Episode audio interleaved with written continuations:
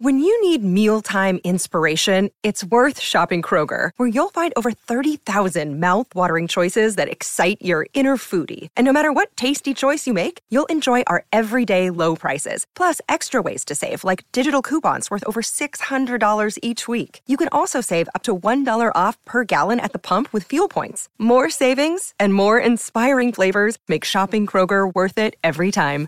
Kroger, fresh for everyone. Fuel restrictions apply. Thanks for joining us for this week's Tribe Supper. I'm Dominic Shaw, joined by Anthony Vickers and Phil Tallentire as ever. Uh, we're going to talk Mowbray and, and why he hasn't got a job yet. Um, Danny Wilson got the boot at Barnsley this week, which once again set tongues wagging as to whether Mogger would be the man to take over at the Tykes. Phil Vick, are you surprised that Mowbray is still out of work? I, I am personally because, you know, people will point to his CV and say uh, there's a relegation there and two sackings. But I think if you look a bit deeper, um, his list of achievements is pretty impressive. I mean, he took Hibs into Europe, and um, he was voted, I think, um, manager of the year up there by the football writers, and you know that, that's up against obviously Celtic and Rangers and the success they had at the time. And then in West Brom, he won the, he won promotion as champions. He took them to Wembley in an FA Cup semi final. He completely overhauled the squad bringing in players like James Morrison, who many of us still scratching our heads as to why Boro sold such a promising young player. He picked up Chris Brunt, who of course wasn't at Boro at the time, but has become a really useful player at that level, uh, Championship and um, Premier League.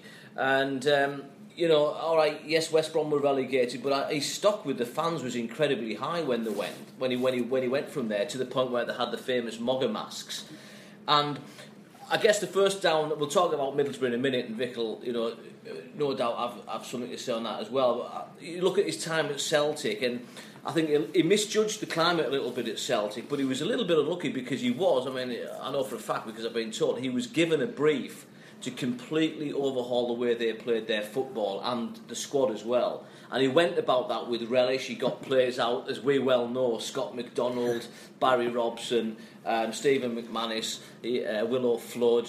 Um, the list is almost endless, and it was well into that project, and they suffered a few defeats. And a bit like Manchester United, a bit like uh, clubs of that stature, you can't afford to lose matches at Celtic. And I think that was where he was a little bit naive. He probably went at it a little bit too quickly.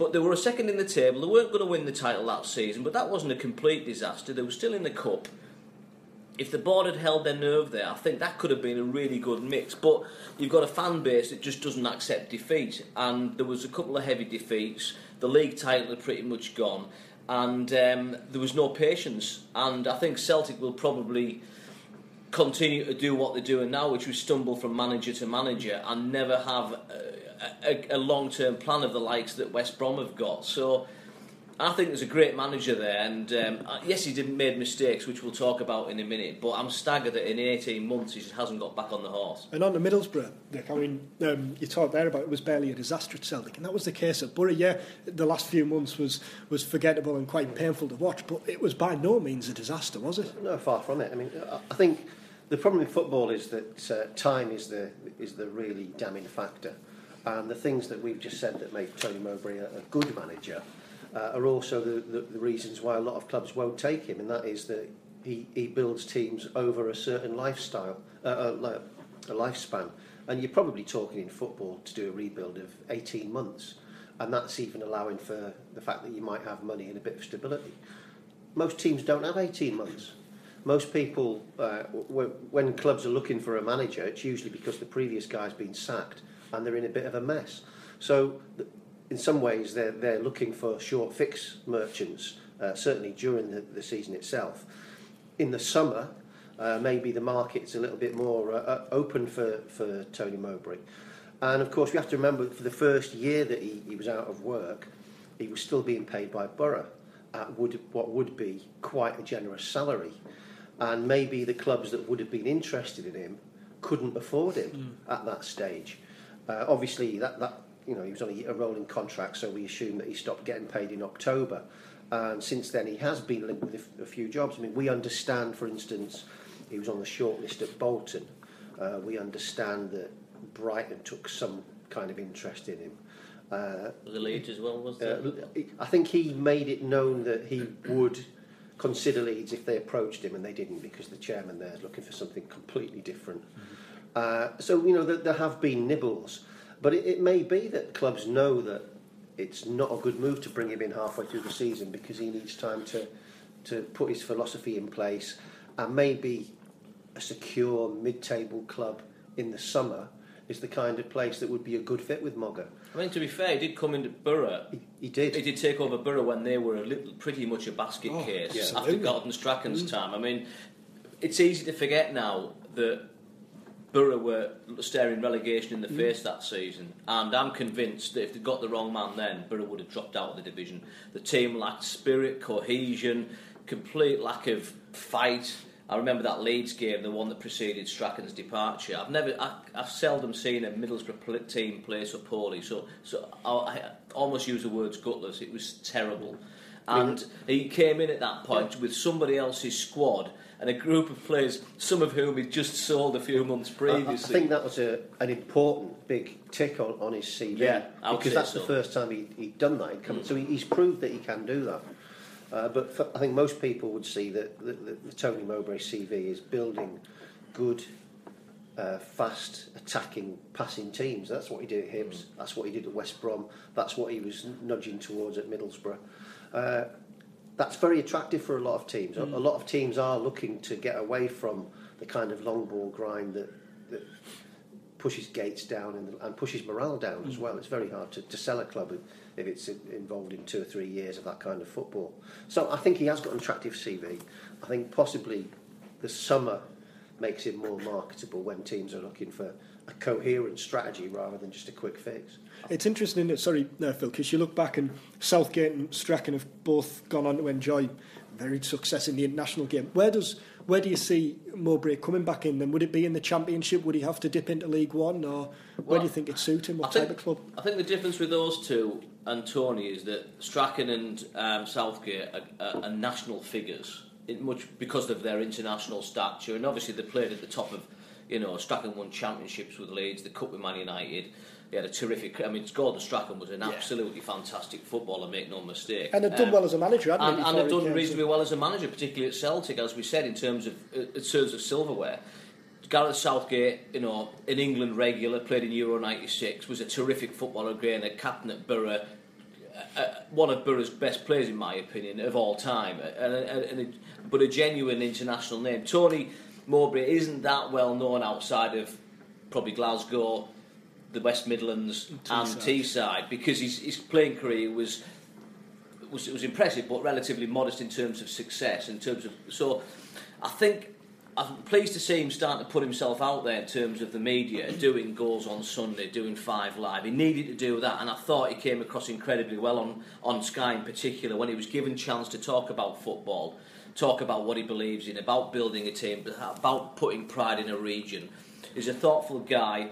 Um, and I believe any club getting him, and as you, you, the question was what level. I think realistically, Championship, possibly even League One now, because he has been out of the game slot. I think it's critically chooses his club right. It must be very tempting now to jump at the first job offer that comes.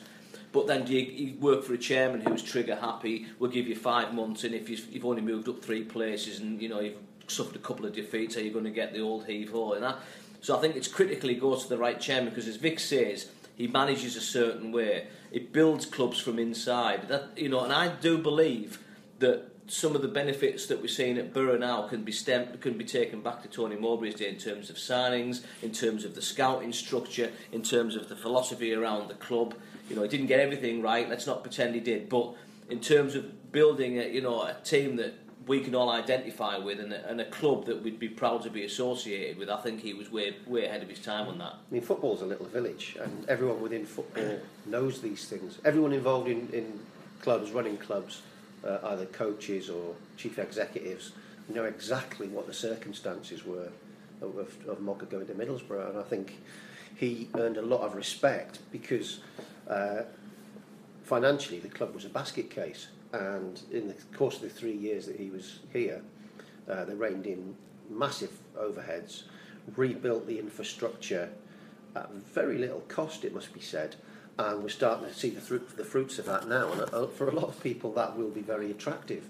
But again, it's it's clubs of a certain stature because clubs lower down the league haven't got time to build a scouting network. They want someone who'll come in and say, I, I know these three lads, and they'll bring them in uh, at short notice. So it, it has to be a club that has some kind of ambition to develop over the next two, three, four years. And presumably that also means a club that has some kind of resources. So I, I think you are, you are talking championship from the middle upwards. I mean, I think he has shown, just sorry, just going back to, to, to, to his Middlesbrough time, I think he showed at Middlesbrough that it can work with a, a very small budget. That's what I was going to say. You and, and, at Hibs and at West Brom yeah, within a certain. Yeah, I mean, you know, at Middlesbrough, you look at the squad now and you've got George Friend, £100,000, Muzzy Carayol, all the fans love Muzzy. I think he was something similar. Um, uh, Grant Leadbitter on a free transfer, Dimi Konstantopoulos on a free transfer. Um, he had scouted Lee Tomlin, they'd scouted Danny Ayala you know, a large portion of the successful players at the club at the moment can, can, can be traced back to Tony Mowbray's scouting network and some of the decisions he made. I think he's. I think if you look back on his time at Middlesbrough and you identify why it didn't quite work out as we all hoped it would, I think probably the investment he did eventually get came probably a year or two late because of the fact that the wage bill was still blocked up mm. with players from the Strachan era. It took a long time to get Scott McDonald out, Nicky Bailey, Barry Robson. Um, the, as I say, we could go on and on. And Boro actually had a big wage bill then. People forget that. You know, that's why sometimes Steve Gibson gets annoyed when he hears people say, well, he didn't invest in the team during Mowbray's time. He did invest, but he was paying players who the manager didn't want. And you stuck between a rock and a hard place. You couldn't get these guys out, so you had to pay them and you had to play them. Um, if Tony could have had the 2013 summer in 2012, I think we'd have seen possibly a, a, a, much better promotion challenge that didn't fizzle out at Christmas. Um, I mean, his first full season when he got Boro to seventh, I know that the season tailed off, but really with that squad, when you look back at that squad, Bartok Becci, Mallory Martin, yeah. players, you know, you're literally talking about bought on a shoestring, signed on a shoestring. That's, I think, what he should be showing to chairman when he goes for interviews and say, look, that's what I did with that group of players, and I can do it again. And I've learned from my experience at Boro. There were problems. That's why he got the sack. He could, the team had forgotten how to defend, and I think he'd probably the natural cycle of a manager might only be three years these days, and that's why I say he could have done with the support he got in in this in that second year. And, in the end of his first year, I mean, I think Boro finished this season as the form team, didn't oh, he? Or certain, certainly one of them, which kind of shows that um, even if he goes into a club and they're not his players, as managers say, he can still get them on side, he can still get them playing, and it must be appealing to chairman when a manager comes and say, the examples of Carayol and Friend, where they can spot talent, get it on the cheap. There's and, no question he's got a good CV.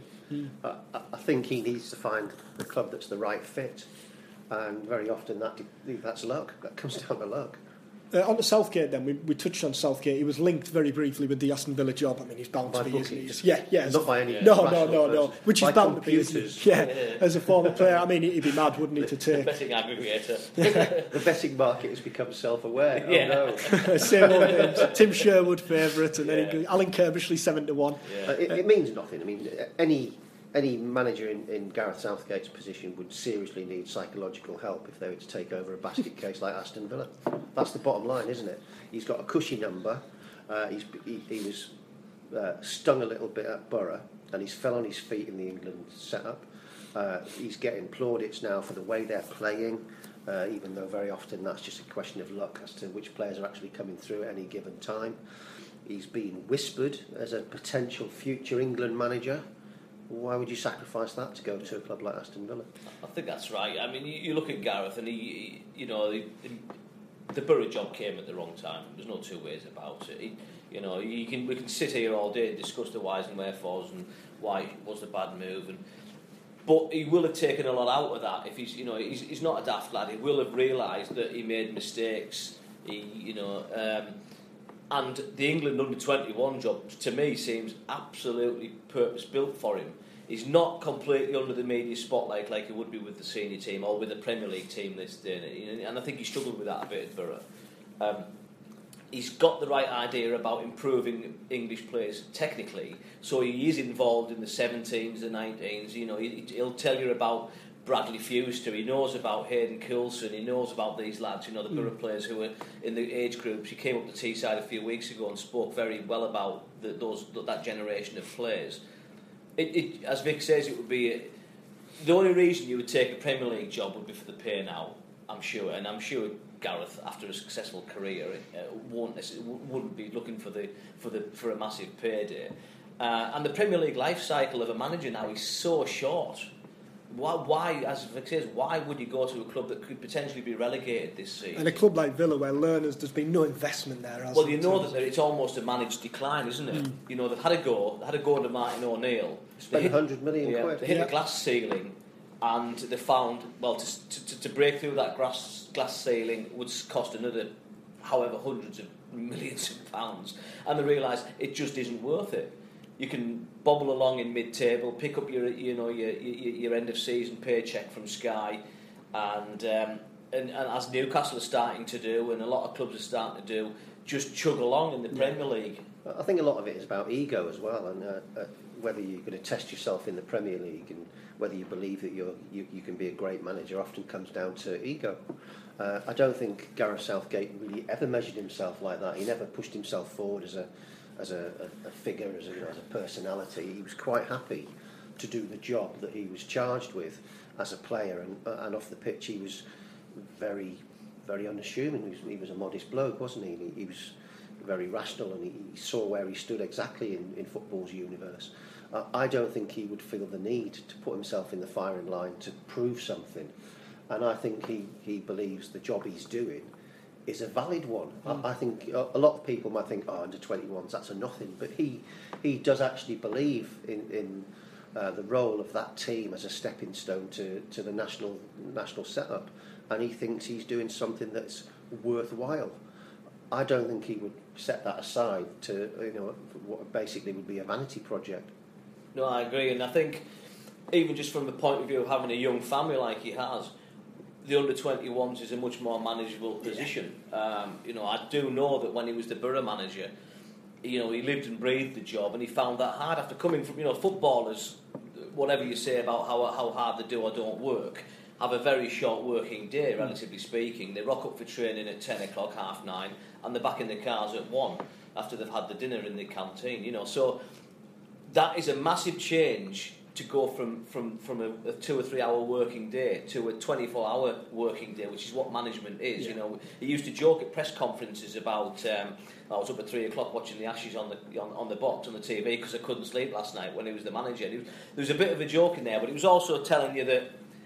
He's, he couldn't switch because off management is there. a full. You know, you believe. Um, I think managers, much more than players, potentially earn their money because the pressures must be huge. You know, every decision you, you make is now ultra analysed. You know, you've got any, every any player that's not in the team is on your back to play, or yeah. you know, he complains about you. I think that was another thing that Gareth struggled with. His former friends were now his his his, his employees. The number of yeah. phone calls he was suddenly getting. Yeah, you know, so it is a it's a, it's a hugely difficult, trying job, and. Um, I think he's. I think the 21's a good fit for him.